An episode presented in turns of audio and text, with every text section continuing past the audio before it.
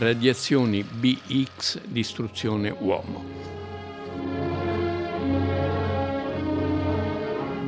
La strana e quasi incredibile storia di Robert Scott Carey ebbe inizio d'estate, in un giorno come gli altri. Io la conosco meglio di chiunque altro, perché Robert Scott sono io. Radiazioni B X e distruzione uomo è un piccolissimo film di fantascienza dei primi anni cinquanta.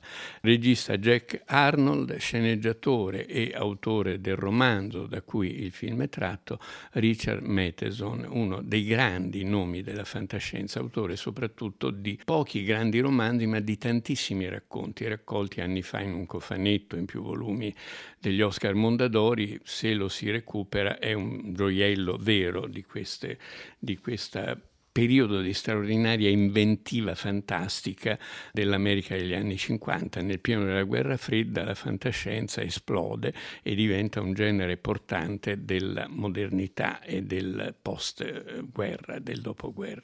Radiazioni B X e distruzione uomo si chiama nell'originale L'incredibile uomo che si restringe. Nell'edizione italiana del romanzo di Richard Matheson il titolo era tre millimetri al giorno, ed è appunto la storia di un uomo che si rimpicciolisce di tre millimetri al giorno, il che sembra poco, però in pochi anni va sparendo. tre millimetri al giorno sono in realtà moltissimi. Così sono belle le vacanze. Mm. Però ho sete. Ah, che bel sole.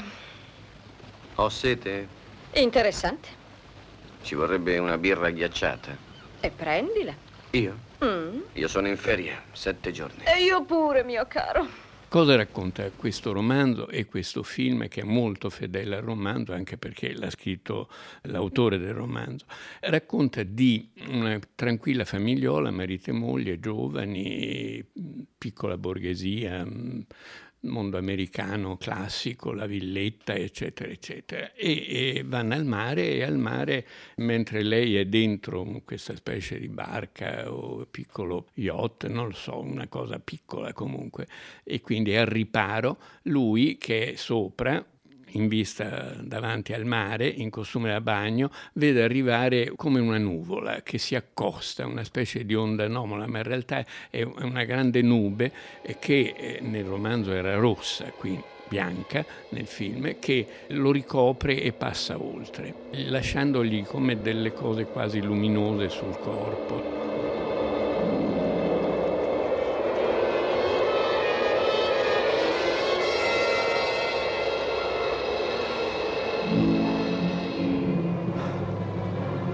Che cos'è? Non lo so, mi sembra nebbia.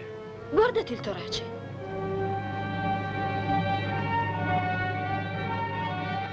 L'episodio si chiude lì, tornano a casa felici e contenti e la vita riprende, però piano piano quest'uomo si accorge di diventare più piccolo, i pantaloni gli cascano, gli abiti gli vengono tutti larghi, si accorge di essere perfino, di diventare prima dell'altezza della moglie, poi un pochino più basso della moglie, finalmente anche lei si rende conto, pensano che sia qualche malattia, finisce nelle mani di medici che gli dicono che c'è un'alterazione delle cellule per cui bisogna studiarlo, inventare qualcosa per fermare questa decadenza giorno per giorno e questo rimpicciolimento di tre millimetri, ma niente funziona.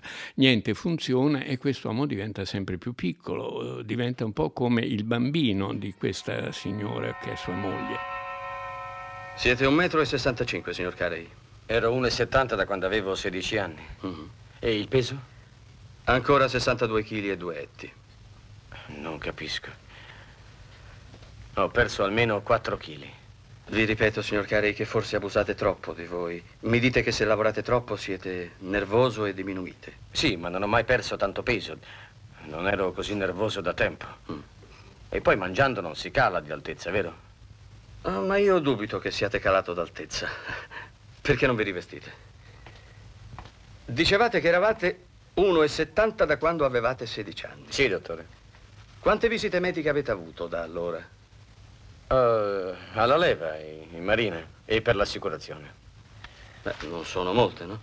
È possibile che si siano sbagliati sempre sull'altezza? Eh, nei suoi vagabondaggi, eh, nella notte, quando cerca di, di, di vedere ancora un po' di vita, eh, scopre a Luna Park una nana e c'è un lieve incontro con questa nana che però non funziona, perché anche se per un breve periodo eh, c'è una simpatia reciproca forte, c'è l'idea di un adulterio, eccetera, e lui continua a rimpicciolire, diventa più piccolo della nana e quindi scappa, fugge, si rifugia e finalmente in casa si riduce a essere alto come una bamboletta e dentro una casa di bambola che gli compra o costruisce la moglie, che continua a occuparsi tragicamente di lui, ma in questa casa c'è anche un gatto.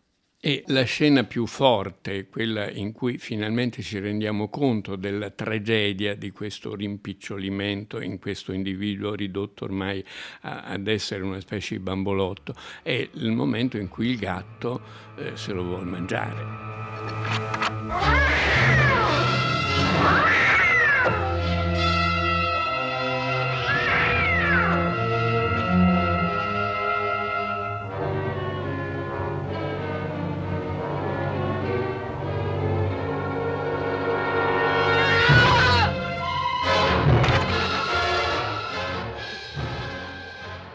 Il gatto è un animale, ha degli istinti animali e c'è una lotta tra lui e il gatto e lui finisce per rifugiarsi nella cantina, riesce a rotolare giù per le scale della cantina e il, il gatto però gli restano dei pezzetti del, della stoffa, del, per cui quando la moglie torna in casa e, e arriva con il suo cognato, il fratello del protagonista, e vedono questa cosa in bocca al gatto, pensano è finita, è morto. Del caso si sono occupati i giornali, è diventato un caso nazionale, la televisione. Ma in realtà che potevo fare? C'eravamo indebitati e io disoccupato. Non c'era da scegliere, in alcun modo. Fu così che diventai celebre. Ancora oggi Robert Scott Carey, noto in tutta la nazione come l'incredibile uomo restringibile, diventa sempre più piccolo. Quanto durerà questo appassionante Sì, fenomeno? Un numero telefonico da tenere segreto. I medici non si pronunciano. Ma è un caso speciale. Più celebri studiosi del centro. Il mio nome è Louise Carey, mio marito. Una Carey, C A R E Y.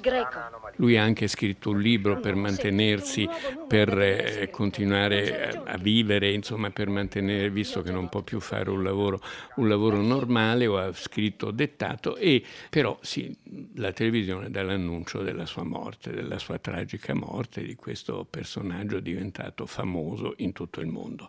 No, lui non è morto, è nella cantina. E nella cantina comincia forse la parte più curiosa e più intelligente del libro e del film, perché il protagonista deve adattarsi a una nuova vita. E è, è lì esattamente tu pensi a Robinson Crusoe, e pensi a Robinson nell'isola su cui si è sperduto, che deve riorganizzare la sua vita, deve sopravvivere, vuole sopravvivere, ancora un istinto vitale molto forte. Cosa mangiare? L'unica cosa che trova è dei pezzi di formaggio nella trappola per i topi o dei pezzi di formaggio che un ragno si è preso da, da qualche parte e si è portato vicino alla sua, alla sua tela. Scene molto angosciose, eh, saltare, non so, da un gradino a un altro, da un cassetto di un, di un, di un armadio a un altro, diventano imprese enormi, deve inventarsi con degli aghi che riesce a piegare, il filo dietro, il filo di un normale rocchetto da cucito per sarta, insomma deve inventarsi, che però per lui sono cose enormi, deve inventarsi delle corde per attraversare come dei grandi canyon, perché tutto è una dimensione per lui enorme. La lotta per la sopravvivenza, e pian piano riesce ad essere talmente piccolo da uscire anche dalle grate della finestra della cantina e uscire all'aperto. Le ultime scene del film sono lui all'esterno, lui nel, in un giardino, ma insomma lui minimo, lui in, quasi invisibile oramai, sta diventando un microbo, sta diventando un microbo. E qui il film ha una curiosa svolta, perché c'è sempre la voce fuori campo del protagonista che racconta e si racconta, in chiave quasi filosofico-mistica. Eh, l'infinitamente piccolo si ricongiunge con l'infinitamente grande. L'universo è fatto di queste cose, è una sinergia, è un movimento continuo in cui l'invisibile, il visibile, l'enorme e il minuscolo si compenetrano, sono in qualche modo una stessa, una stessa, una visione in fondo abbastanza accolta dalla fisica moderna, insomma tutto si tiene, tutto si lega. Se ci fossero state altre irradiazioni, altre nuvole attraverso mari, continenti, mi avrebbero seguito altri nel mio nuovo mondo. Sono così vicini, l'infinitesimale e l'infinito. Ma a un tratto capii che erano due termini di un medesimo concetto. Lo spazio più piccolo e lo spazio più vasto nella mia mente erano i punti di unione di un gigantesco cerchio. Guardai in alto, come per cercare di aggrapparmi al cielo. Questo film curioso, fatto con tre soldi e con trucchi belli, ma insomma anche ovvi per l'epoca, poco costosi, certo. Pensiamo che questo regista, Jack Arnold, che ha diretto più film di fantascienza piccolissimi e qualche bel western, ne ricordo uno con Orson Welles, che La tragedia di Rio Grande, mi pare si chiamasse, un Orson Welles dominatore, orrendo, eccessivo, una specie di Macbeth del western. Questo regista modesto e simpatico, che poi ha avuto una carriera televisiva eh, all'epoca di Ai confini della realtà e quelle trasmissioni, come Matheson peraltro, questo regista pudico, tranquillo, senza grandi ambizioni, ha fatto alcuni capolavori della fantascienza. Un altro che ricordo volentieri è Il mostro della laguna nera, che è stato rifatto senza dichiararlo di recente dal film che ha vinto l'Oscar di Del Toro, che è infinitamente meno poetico e meno interessante dell'edizione di Jack Arnold fatta con tre soldi. Anche nelle scene di erotismo, devo dire, più interessante Jack Arnold che non Del Toro. Anche perché il mostro è un mostro. È un mostro prodotto non si sa bene che cosa, ma è un mostro animale, cattivo, non è un buono. Non è quello della fiaba dell'epoca del Re Sole, non è quello di Perrault, capito? Non è La Bella e la Bestia, è una bestia. È una bestia, mette paura, è una cosa terribile, insomma. Per dire come le grandi idee della fantascienza di quegli anni sono state poi risucchiate, ri- rimescolate da tanti registi, da tanti, insomma, ci ha campato intere generazioni di americani televisivi, fumettisti, eh, scrittori, eccetera, eccetera, su quegli anni in cui nella Guerra Fredda, col pericolo atomico, perché chiaramente l'onda anomala, la, la nuvola del film è, è la stessa dei film giapponesi di mostri con Godzilla, Taragon, eccetera, eccetera, prodotti da, dall'atomica, dalle radiazioni. Il titolo italiano è brutto, però dice subito che si tratta di, in qualche modo, radiazioni, che c'è un rapporto con, la, con l'atomica, con la paura dell'atomica. La nebbia. La nebbia.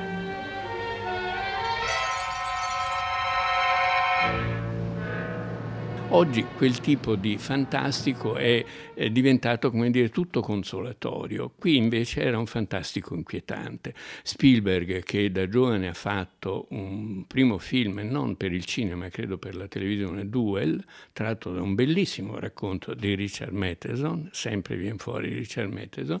Spielberg appunto si è nutrito di queste cose, e ha fatto Duel tratto da Richard Matheson, è un racconto di Richard Matheson, anche Duel.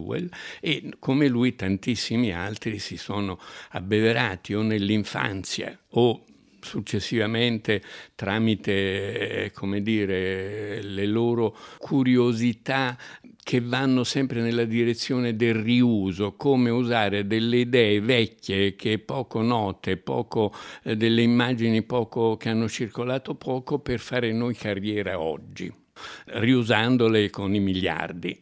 Va anche ricordato che Richard Matheson ha avuto un rapporto molto forte con Roger Corman, eh, il maestro di tutti, anche di Spielberg, che faceva piccolissimi film nel genere dell'horror o del western o altri generi, piccoli film di genere, dove eh, ha fatto esordire Jonathan Demme, Martin Scorsese e eh, un sacco di registi che poi si sono fatti grandi e furbi in qualche modo. Di questi film è stato spesso sceneggiatore Richard Matheson, per esempio della serie tratta da Edgar Allan Poe, Racconti del terrore, Sepolto vivo, eccetera eccetera.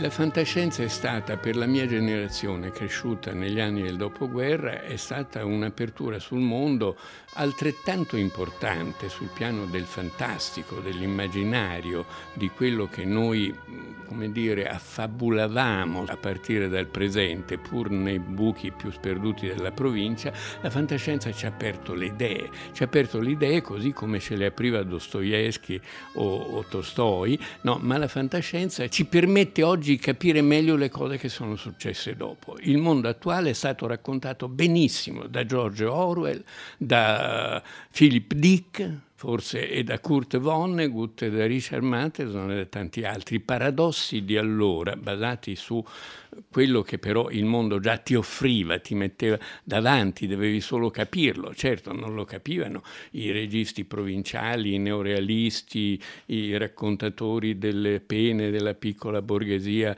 che si crede la depositaria dell'umano, come diceva, come diceva Adorno. Non la rocca- raccontavano quelli della quotidianità, la raccontavano quelli quelli che sapevano vedere, oltre la quotidianità, sapevano vedere la direzione che aveva preso la storia, che aveva preso l'economia, che aveva preso la scienza, sapevano vedere quello che era il nostro futuro. Io ho scritto spesso che chi leggeva fantascienza allora ha capito meglio quello che succedeva dopo e quello che succede oggi.